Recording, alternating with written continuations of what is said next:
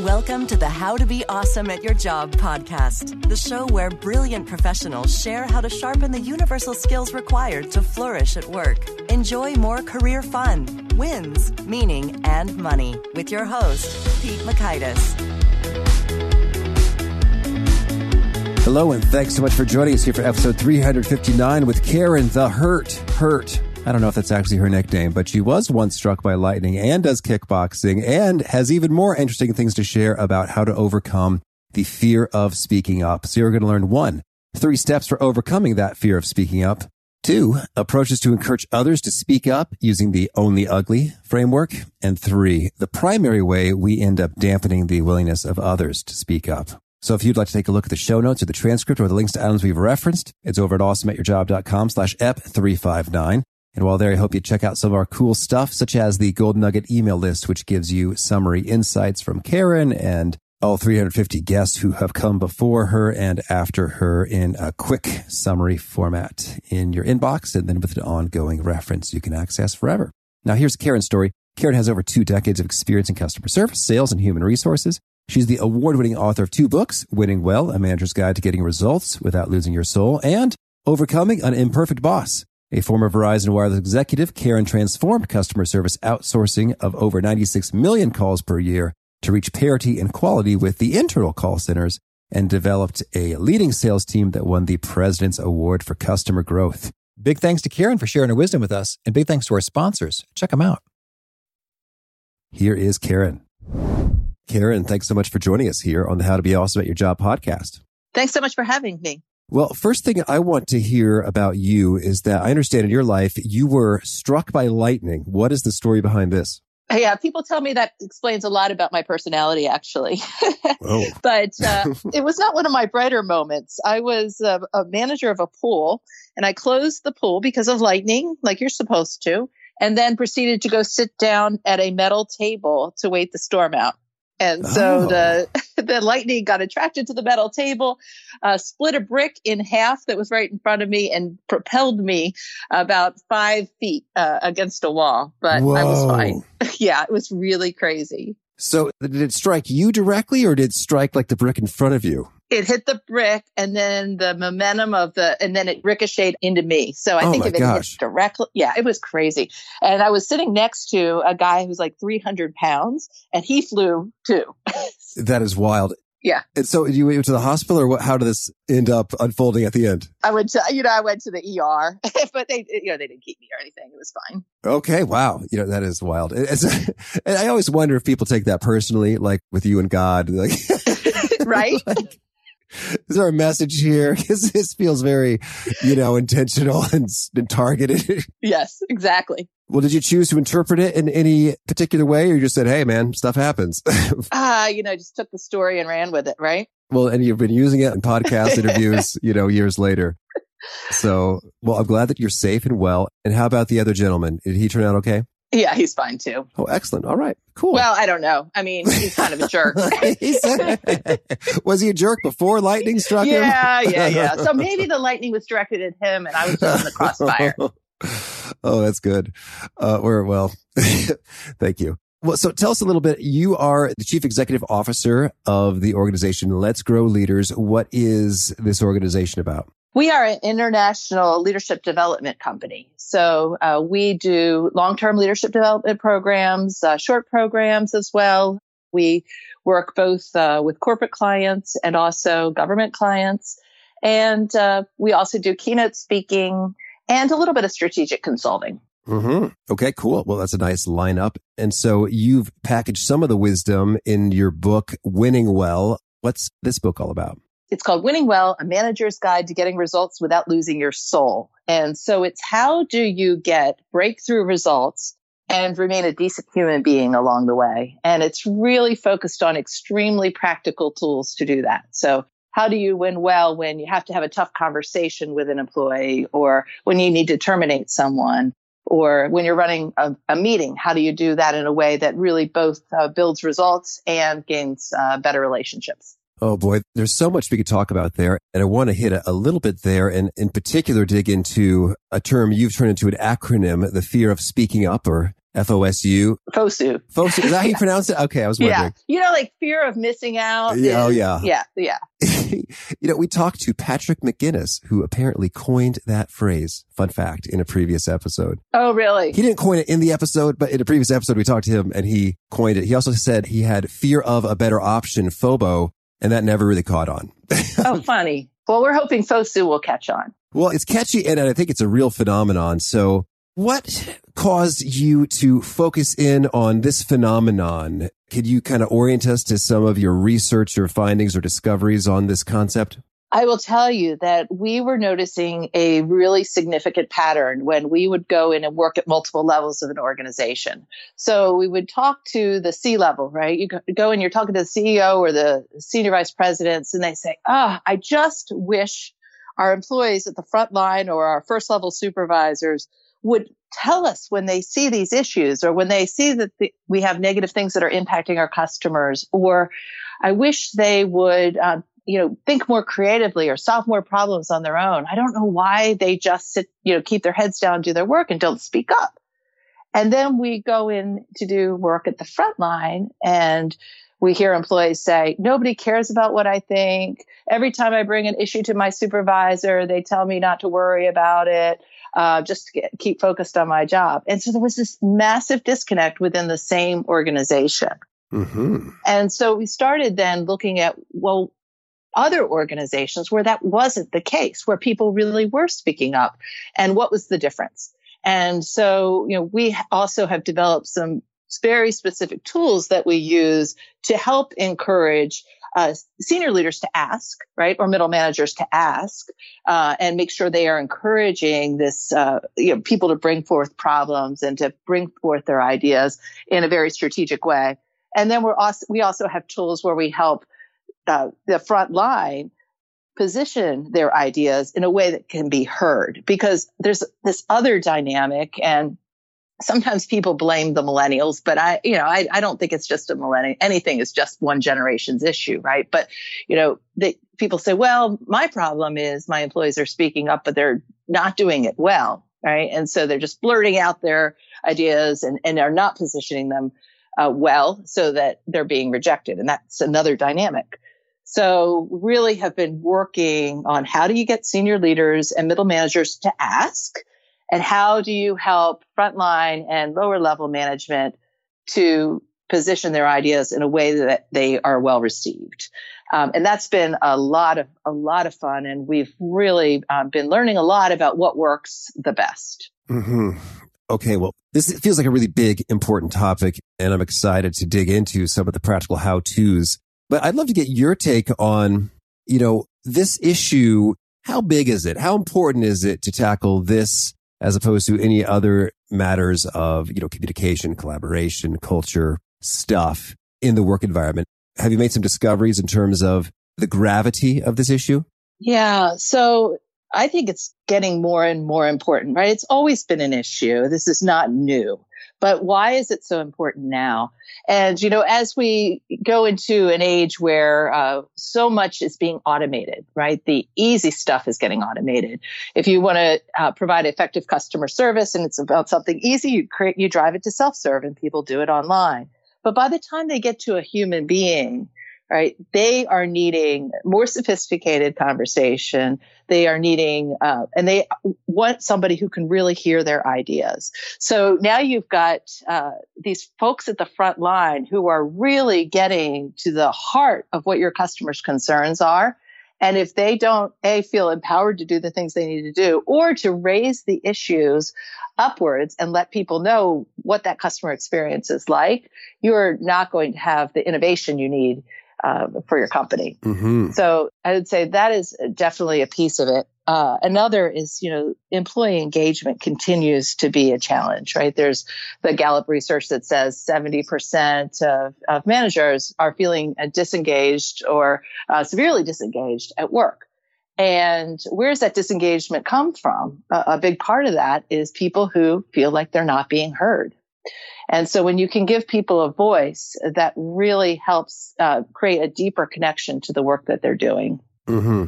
Well, yeah, that's powerful. And that makes me think about sort of Google's work associated As a Project Aristotle, I always get it mixed up, you know, associated with psychological safety in teams being like the thing that differentiates the high performing teams from the not so high performing, in which people just feel, you know, safe and comfortable expressing just you know, what they think. And you had some research I saw on your Twitter, I believe, or somewhere in my research about you. You discovered that was it less than 1% of employees felt very confident and comfortable sharing their thoughts and ideas. Can you unpack this stat for us a little bit? Yeah. So um, this wasn't from our original research, but this was just some of the work that we were doing to understand what was happening. It was actually uh, some work that VitalSmarts did. Uh, that was their survey. But uh, we're actually in the process right now of doing uh, we're in the throes of a, a, a, big a big deeper deep study with uh, University of North Colorado. So I'll have more of our own statistics soon. Uh, but this basically said, you know, people are afraid to really say what they feel. Um, and I'll give you an example of a very real example of how this played out just a couple of weeks ago with a client we were working with. So it was a big software implementation that had been done company wide. And throughout, they had had user groups, user experience calls every single week.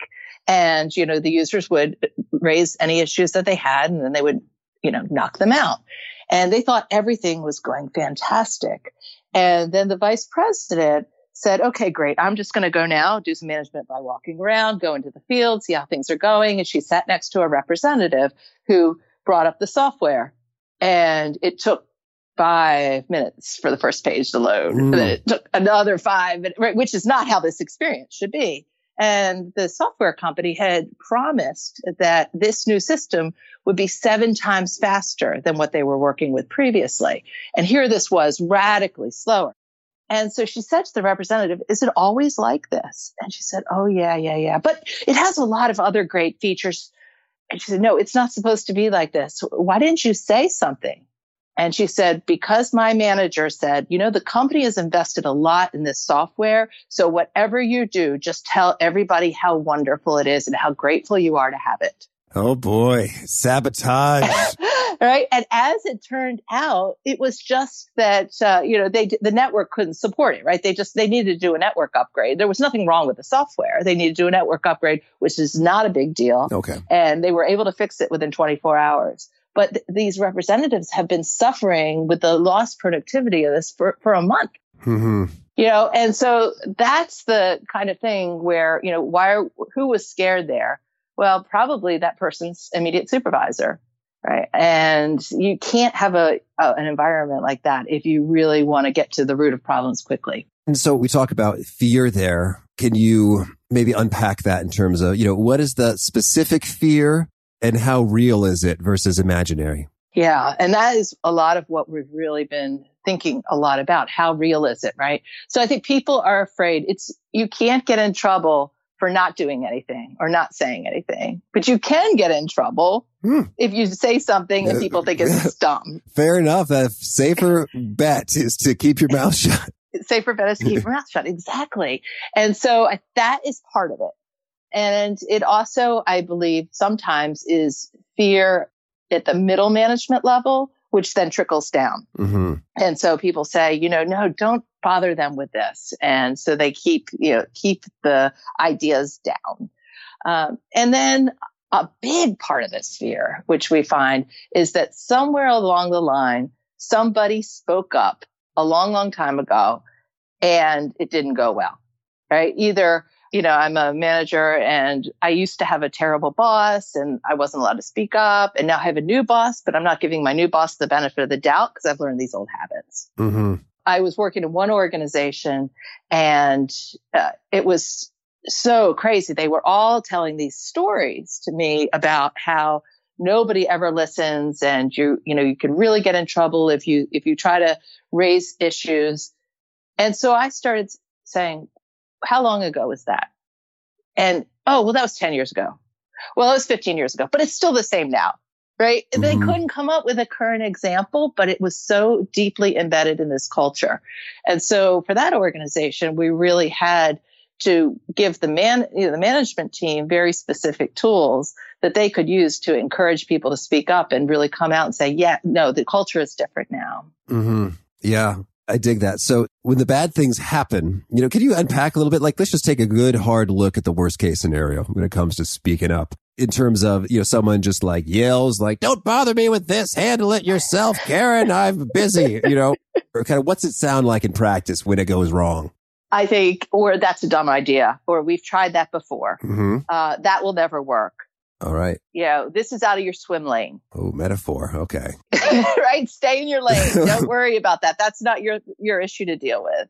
And usually when you hear stuff like that, it's coming from insecure, an insecure manager. Mm-hmm.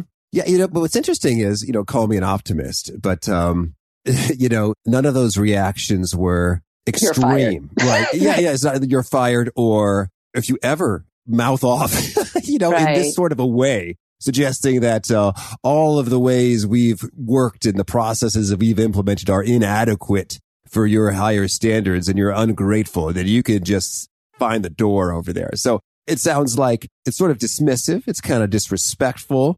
It would make you feel like, oh, you know, like I'm hearing the Charlie Brown music in my head. Like, oh, bummer. You know, okay. Yeah. But it's not brutal. It's just sort of unpleasant and just makes you feel not so good. I totally agree with you. And, and that's really the point, right? I think that a lot of this fear people have exaggerated in their heads or they've extrapolated from one bad experience and have forgotten the other 99 good experiences they had when they did speak up. Mm-hmm. Okay. Well, so then let's dig into a little bit of the how to. So if you're experiencing some fear of speaking up, I guess maybe how do you tackle the emotional element of that? And then how do you actually do the positioning of the issues? Yeah. So I would say first and foremost, it's, it's how do you connect your what to your why? You know, what is it that you want to say and why is it so important? Because if you can ground in the greater good that you're trying to accomplish, you're going to get some courage from that. Uh, another element in terms of coming up with the, you know, overcoming the fear is think about some times that you did speak up and what did you do to make that work? And what was the impact? Um, rather than thinking about, you know, maybe the one-off circumstance where you spoke up and it didn't go well. And, you know, uh, you know, one of the best ways to build confidence is to recall on past experiences that were successful. Right. And then the next is to use some tools to do it well. And one of the most important techniques that we teach is how do you initiate the conversation? So you've got some hard news or some bad news that you need to give to your boss, right? Uh, or some feedback that uh, you are worried is not going to be received well. Start by making a real genuine connection. You know, I really, really care about you and your career. I care about this team and I care about the projects that we're working on. And I really want us all to be successful. Um, I've had some observations. Do you have a minute? Right? It's very hard for anybody to become defensive when you start like that. Mm-hmm. Right. Um, so that's, you know, start by creating the genuine connection. And then from there, make sure that you're doing this in private. Um, if you're talking about something controversial, uh, nobody wants to be confronted in front of a bunch of other people. I mean, this is different than if some, if your boss is in a team meeting says, does anybody have any suggestions? That's different because they've invited it in. But if you are the one initiating it, it's always better to take it offline mm-hmm. and have that conversation. And then the next piece is to really consider what is your, uh, the person you're trying to persuade uh, what what what's big on their mind? What is their most important things, and how can you position what you're looking to accomplish in a way that relates to that? Right? If their most important focus is you know the financial bottom line, how can you position what you're worried about in terms of the impact it's going to have on the financial bottom line? Um, if they're most worried about the customer experience, how do you position what you're going to say in the way that uh, what you're worried about is negatively impacting uh, the customer experience? So, um, and then the other is, you know, stakeholdering. Often there are other people um, who you can gather information from, um, or, or you can help engage in your argument uh, that may have more credibility on the subject than you. Um, so I'll give you, a, for example, on that one. I worked at Verizon for 20 years, and at one point I was leading a, a, a 2,200 person sales team, and it was we had had a particular month there, uh, like Murphy's Law, everything that could have possibly gone wrong did. Like we had several feet of snow, uh, just a bunch of different things. And it was very clear to me that there was no salesperson on my entire team that was going to make quota. Mm-hmm. And if you don't make quota, you, you know, if you don't get to a certain threshold, you really don't get comp- any compensation additional to your salary. And this is a huge deal for salespeople, right? Mm-hmm. And so what I was worried about was that if people were beginning to look towards the end of the month and they said, there's no way I'm going to make any commission this month, they were going to sandbag and not uh, and, and, save all their sales for the following month, mm-hmm. which would have been terrible for our revenue numbers. But I really couldn't go to my boss, who was the regional president, and say, we need to lower quotas, right? Because that looked self-serving. Because if I lower my team's quotas, my quota goes down. So instead, I went to our um, our finance director. And I explained to him and I did the math and I showed him how we would actually get more revenue and more margin, even if we paid out more commissions by lowering the quotas. He, he got the math. He said, I think you're absolutely right. He went to the regional president and explained it and they lowered quotas. Mm-hmm. So I think sometimes, you know, maybe, you know, as long as you get what you want, it doesn't matter if you get the credit for the idea.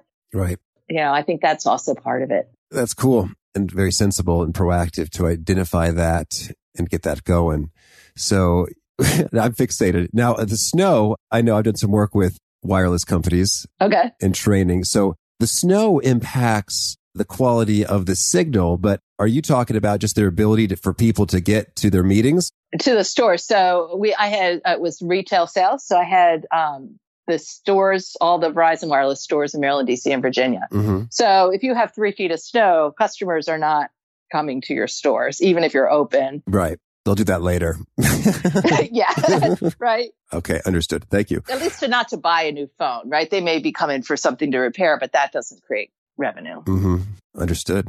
Okay. Well, so we talked about the individual professional kind of raising an issue upward to management. So now what if you are the manager and you want to encourage people to speak up effectively. How do you do that? Yeah, a couple of different ways. Uh, one tool we use and have created is called Own the Ugly. And so this is just four very easy questions that you can ask your team. What are we underestimating? That's you. G, what's got to go? L, where are we losing? And why, where are we missing the yes? And uh, so, like an example of this, we did a Own the Ugly conversation. It was a company that had grown from five people to 110 people in five years. All right. And uh, so, as they were growing, uh, people were coming from other companies and they were bringing their favorite project management software, their favorite communication tools, and they just kept adding more and more tools to the mix. And so we were doing this uh, strategic offsite and we had, broke the team up into the four conversations. And the What's Gotta Go group listed every communication tool and project management tool that they had. And they had listed like 27 of these. Mm-hmm. And then they gave everybody in the room a dot and said, put a dot next to the ones, three of these that you think are the ones we should keep, that you use every day. Mm-hmm. And all the dots clustered in the same couple of tools. Mm-hmm. And so then they said, what would happen if we got rid of what's got to go? We got rid of everything else. And everybody in the room was like, yes, oh, thank God. Th- then they looked back at the chief operating officer and they thought he was going to be furious because they thought he wanted these tools. And he said, Oh my gosh, I, I only, th- I thought you wanted these tools. You yeah. know how much money we're going to save if we don't have to pay the licensing on all this? And so then they simplified because what they were finding is that people were spending as much time updating software yeah. and programs and they were working on the work. So that was a very, uh, you know, a quick, easy example of you ask people, what do we need to stop doing? Um, you know, uh, where are we missing the yes? Where are there, you know, ask your team, are, where are there opportunities we may not be thinking about here that could really add additional revenue or improve the customer experience? And every single time we use this exercise with teams, it is fascinating to me how fast, how many ideas get into the room. Uh, we uh, were working the other day um, with a company, and we just spent about two hours doing this exercise. And they came up with a list of um, a whole easel sheet of things that they could immediately implement within the next 30 days that would really make life better. And then they came up with three strategic projects that they would work on for the next uh, year. Mm-hmm. A good investment of two hours, right? Absolutely, yes. And so let's review. So we got four components, the UGLY. Can we hear them again? Yep. What are we underestimating? So maybe we're underestimating competitive pressures. Maybe we're underestimating uh, the shift in the job market. Uh, we're underestimating um, this new uh, call center that's opened up down the street that's going to take all of our best talent because they're paying two dollars more per hour. Mm-hmm. You know, G, what's got to go? What do we need to stop doing? L, where are we losing? Where are we losing to our competition? Uh, where are we? Maybe where are we losing talent? Why are we losing talent? Um, and then why? Where are we missing the yes? This is where are there real strategic opportunities that we could be focused on um, that we're not. That's excellent. And uh, that reminds me of a powerful question we picked up from uh, Jason Nazar, who founded Comparably. We interviewed him some episodes ago, and his power question was, uh, what am I pretending not to know? and yeah. whoa, yeah, that's potent. And so then you've even made it all the more richer and more robust with kind of subcategories of the ways we pretend, you know, not to know things. Yeah. That's cool. Thank you. Sure. And so the other thing I would say is if you really want people to tell you the truth, it's, you know, not just management by walking around MBWA, but um, one of the things we often see is uh, we call it OH it's oh crap here they come ochtc mm-hmm. and you know how are you showing up? When people see you coming are they excited to tell you what they're working on? Are they knowing that you're genuinely interested in hearing what's working and what your ideas are um, or are you showing up, pointing out everything that's wrong, telling them your point of view, and shutting things down? Mm-hmm. And in every organization, we see some of both. Yeah. You know, and so just how do you show up in a way that is is really curious. Um, and, and, when people really believe that you are genuinely interested, they're going to want to show you what they're doing. And that's where you're going to really get some of the best practices. Mm-hmm. Well, I'm curious. You mentioned being curious, the best practices. Are there some worst practices, some key things folks do that maybe subtly or not so subtly just kill, you know, that willingness to speak up from others? Yeah, the very best way to kill that is to ask people for their ideas and feedback and then not do anything with them. All right. Yeah. You know, um, you'll see, you know, the employee suggestion boxes or, you know, the electronic version of that or um, where they're just absolute, these ideas go to die. And so even if you can't implement the idea, somehow acknowledging, hey, we've heard you. Uh, thank you so much for your input. Really recognize that, um, recognize people who are, who are speaking up and bringing ideas forward. And then even if you can't, then you at least uh, explain why, right? Mm. This is a great idea. This is why we can't do this at this time. Uh, but thank you, and please keep these ideas coming because I'm sure you're going to have one that we will be exactly what we need. You know, and just really being encouraging of that. Um, I was doing, I was doing, I read an article the other day, and I, I think it was Harvard Business Review, yeah, where they were um, talking about they had a recognition program. This company had a recognition program for if you stole somebody else's best practice and implemented it and it was really successful, the person whose idea you stole, stole like a little s, right, mm-hmm. would get recognized and you would also get recognized. That's good. Right. So people were really, really encouraged to not just share, you know, to not just keep doing their own things in their own teams, but to share with other people. Yeah. That's great. Well, Karin, tell me anything else you want to make sure to mention before we shift gears and hear about some of your favorite things. I think that's good. All right, great. Well, now could you share with us a favorite quote, something you find inspiring? Eleanor Roosevelt, do one thing every day that scares you. Right. Mm-hmm. And I think that's uh, very, very relevant to what we're talking about here. Um, because half the time when we do things, we realize that they weren't as scary as that we really thought. Right. And how about a favorite study or experiment or a bit of research? I am a uh, a real big believer in the diffusion of innovations, which is a old, it dates back to the 60s, but I find that theory has been one of the most grounding theories for me in large scale change efforts. And the idea there is who are your change agents, right? How how do they influence people?